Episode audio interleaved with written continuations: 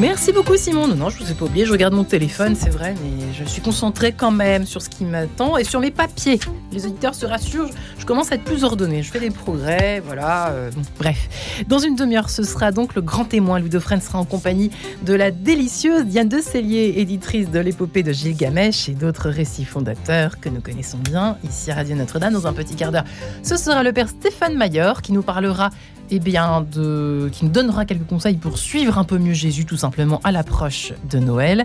Mais tout de suite, un grand témoin, un grand témoin, une rencontre euh, tout en générosité avec vous ce matin. Marie-Léla, bonjour. Bonjour Mayange, bonjour à tous. Jérôme Perrin, bonjour. Bonjour. Merci d'être avec nous. Vous êtes le président de la Société de Saint-Vincent-de-Paul de Paris, association caritative qui aide les personnes dans le besoin depuis plus de 490 ans et a déployé un réseau de charité de proximité dans près de 150 pays. Une mission qui n'est pas prête de s'arrêter, Jérôme Perrin.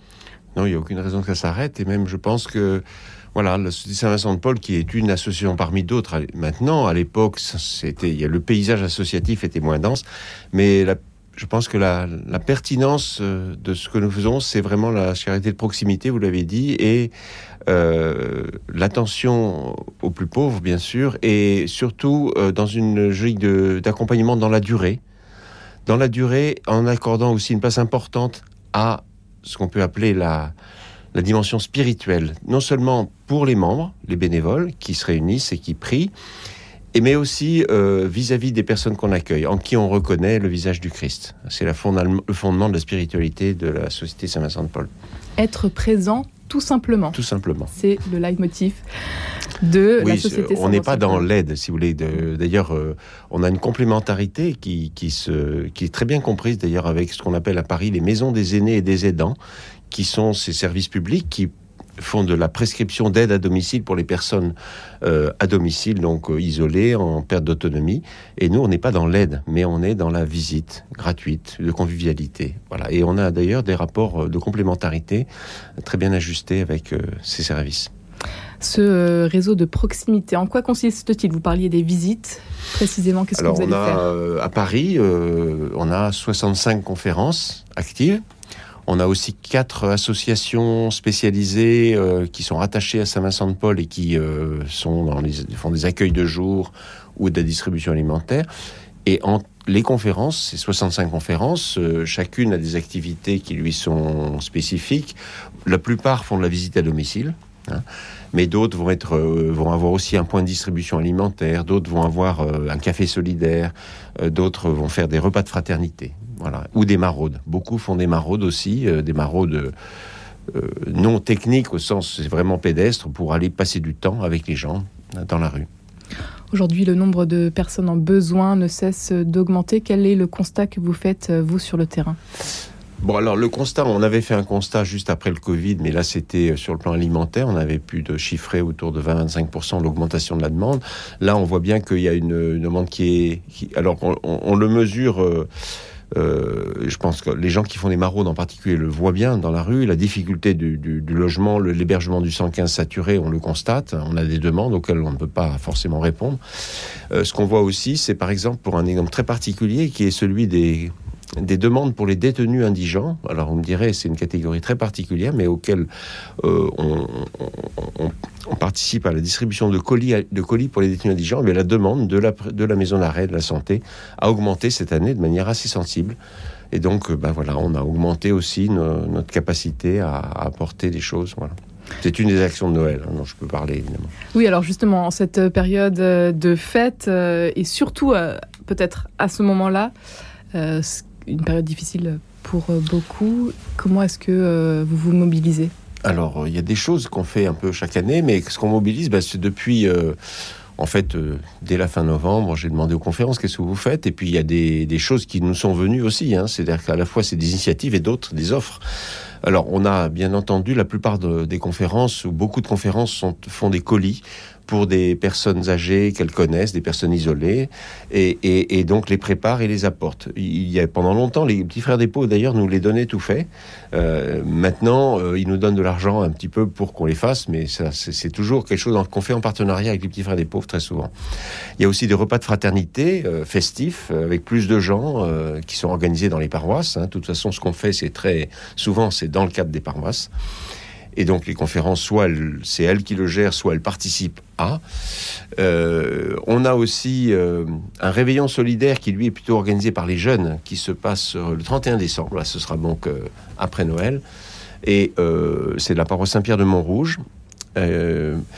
Et puis on a aussi une initiative un peu particulière qui de colis pour les détenus. J'en parlais juste à l'instant. C'est c'est le diocèse de Paris, enfin Jacques Millon au diocèse de Paris a réussi à, vis-à-vis de la maison d'arrêt de la santé, qui a, qui a eu, après les travaux, à réouvert, euh, représentant finalement, parlant pour un, nombre, un certain nombre d'associations, dont la Société Saint-Vincent-de-Paul, les Petits Frères des Pauvres, la Fondation Notre-Dame, euh, la CIMAD, etc., a dit, ben voilà, nous on peut éventuellement, euh, il y a une demande de la, maison d'arrêt, du service pénitentiaire d'insertion, pour les détenus indigents, disant, voilà, il y en a ceux qui à Noël n'ont rien. Donc euh, on a défini le contenu d'un colis type. Et puis on, se répartit un petit peu ce à faire. Donc Société Saint-Vincent de Paul, cette année, euh, sur un total de 280, on prendra en charge 65 et qui seront apportés, alors très précisément un jour J devant la maison d'arrêt avec euh, un petit mot dedans, un petit agenda, une carte un mot personnalisé, un contenu assez normalisé aussi. Voilà, c'est une action euh, qui mobilise euh, ben, euh, six conférences chez nous, puisque celle qui entoure l'endroit autour de la maison d'arrêt. il y a une autre belle initiative aussi, c'est un restaurant dans le 8e arrondissement qui nous a contactés, ça remonte à début octobre, en nous disant voilà, moi à Noël, le jour de Noël, le 24 décembre, de 19h à 22h, j'accueille 50 personnes, j'ai 50 places. On fait la cuisine pour 50 personnes. À la Madeleine? Non? Non, c'est le restaurant s'appelle KUKU, ça se prononce coucou. 23 rue de Pintièvre. Je me permets de, vous recommander d'y aller parce que c'est un restaurant solidaire. J'ai rencontré le patron, j'ai rencontré son adjoint, j'ai rencontré le cuistot, enfin le chef, pardon, excusez-moi. Euh, j'ai rencontré une serveuse. Ils sont complètement engagés là-dedans. Ils nous ont dit écoutez, on sait ce que vous faites, mais ce soir-là, c'est nous. Et donc on arrive, on met les pieds sous la table, mais on doit arriver à 50. Parce que s'ils font la cuisine pour 50, on ne peut pas arriver à 30. Donc voilà, je suis en train de mobiliser nos conférences, quelques conférences qui m'ont dit oui, oui, on inscrit, on inscrit, etc. L'idée, c'est évidemment de, de pouvoir en faire profiter des gens qui ne vont jamais dans un restaurant comme ça, parce qu'il ne s'agit pas de d'un repas un peu préparé par des bénévoles. Il s'agit d'un vrai repas d'un restaurateur. Un repas de fête. Vos bénévoles, euh, ils sont nombreux. Et puis vous parliez des jeunes. Est-ce que vous arrivez à mobiliser les jeunes aussi? Alors, on a, je le disais, 65 conférences. On a encore, il n'y a pas longtemps, euh, fait une assemblée Bon. Donc euh, elles sont toutes actives avec euh, plus ou moins, hein, plus ou moins âgées. Mais il y a des conférences jeunes, bien sûr. Les conférences jeunes, on a une dizaine à peu près qui sont en tant que telles conférences jeunes, c'est à la tranche d'âge 18 à 35 ans. Il y a aussi des jeunes dans les conférences interâges. Et d'ailleurs, euh, c'est sans doute même ce qui, le modèle prévalent. Mais ces conférences jeunes, très souvent, elles sont engagées dans des activités qui sont plus faciles à organiser quand on est jeune, c'est-à-dire le soir ou le week-end. Euh, alors que les visites à domicile, c'est plutôt en semaine et c'est plutôt pour les personnes qui sont disponibles. Voilà, donc euh, on a du mal à mobiliser, non, pas vraiment. Il y a des conférences jeunes qui se sont créées dans les années, dernières années. Euh, par exemple, dans le 13e arrondissement, on a une conférence jeune très dynamique. Dans le 12e, il y a eu celle qui a créé l'épicerie, le cellier. Et vous rencontrez beaucoup d'étudiants qui sont en difficulté aujourd'hui bah, il n'y a, pas, a pas longtemps, j'ai eu au téléphone un étudiant qui me contactait parce qu'il savait, il avait entendu parler de, de, de, nos possibilités de, distribution alimentaire et lui-même me disait bah, écoutez, ça fait une semaine que je mange pas. Euh, voilà, il s'en sortait pas et donc je l'ai orienté sur notre euh, euh, qui se trouve au campus Paris Nation, euh, Notre-Dame de Paix de Picpus, très exactement. Jérôme Perrin, vous êtes le président de la Société de Saint-Vincent-de-Paul de Paris. C'est un engagement qui ne date pas d'hier vous concernant. Comment est-ce que vous tombez dans la marmite? Ah, alors d'abord, euh, première expérience qui est fondatrice, je pense que l'expérience des jeunes qui s'engagent, euh, c'est très important. Moi, c'est à 18 ans que je suis tombé dans la marmite, en sens que j'ai été en pension en province euh, et, et j'étais en contact avec la conférence internationale locale et je visitais un détenu, enfin pas un détenu, un réfugié hongrois qui était assigné à résidence.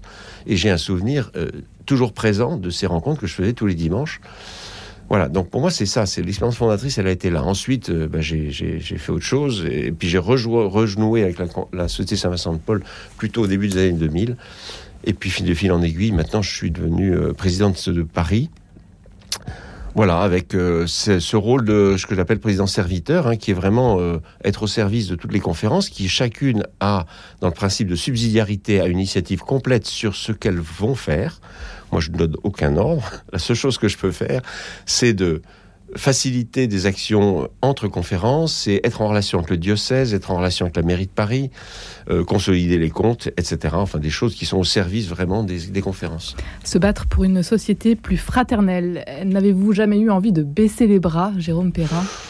Non, pas vraiment. Et en plus, euh, la fraternité, pour moi, elle est. Vous savez, les trois piliers de la Société Saint-Vincent de Paul, c'est. Euh, et ce qu'on, quand on forme un peu les gens, on leur dit voilà, nous, on a la charité, bien sûr, la fraternité entre les membres et la prière. Hein, c'est les trois piliers sur lesquels on doit, on, se repose. Et, pour moi, la fraternité est fondamentale. D'ailleurs, euh, on, a, aussi enfin, pour moi, si vous voulez, le, pilier de l'éthique, le pilier, c'est toujours trois, c'est toujours un triptyque. C'est pas pour rien qu'on est chrétien. Hein, la Trinité, on aime bien ça. Mais pour moi, il y a le jeu, le tu et le il, pour reprendre une définition de Ricoeur. Il y a l'estime de soi, hein, la sollicitude pour autrui, qui est le tu, euh, et le il, c'est dans la justice. Et justice, fraternité et, et, et estime de soi vont ensemble.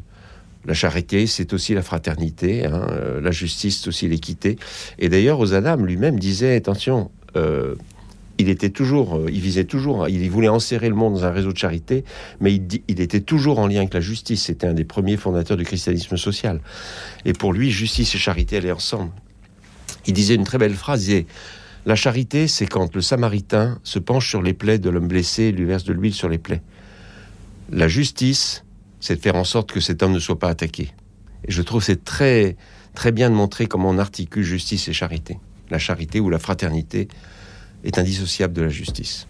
Pour terminer, euh, Jérôme Perrin, qu'aimeriez-vous dire à ceux qui hésitent encore à devenir bénévoles aujourd'hui? Moi, je voudrais dire d'abord que ça rend heureux parce que voilà, euh, le principe, c'est quand même de faire des choses non pas par devoir ni même par sacrifice, mais on le fait parce que ça rend heureux. Et rencontrer l'autre, retrouver en l'autre euh, un visage qui, qui, sourit, un visage de, quelqu'un qui se relève, euh, c'est ça rend heureux. Hein, il y a aussi, moi je trouve une chose, un domaine dans lequel on a beaucoup de choses à faire. Et je termine, c'est l'accompagnement au numérique, parce que là aussi, quand on aide quelqu'un et qu'on le fait pas à sa place, on l'aide à faire derrière un ordinateur ou un smartphone.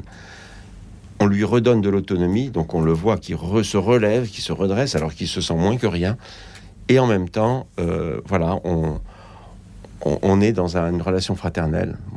Un grand merci Jérôme Perrin d'avoir été avec nous aujourd'hui et pour euh, avoir toutes les informations, n'hésitez pas tout simplement à aller consulter le site internet de la Société Saint-Vincent de Paul, ssvp.fr.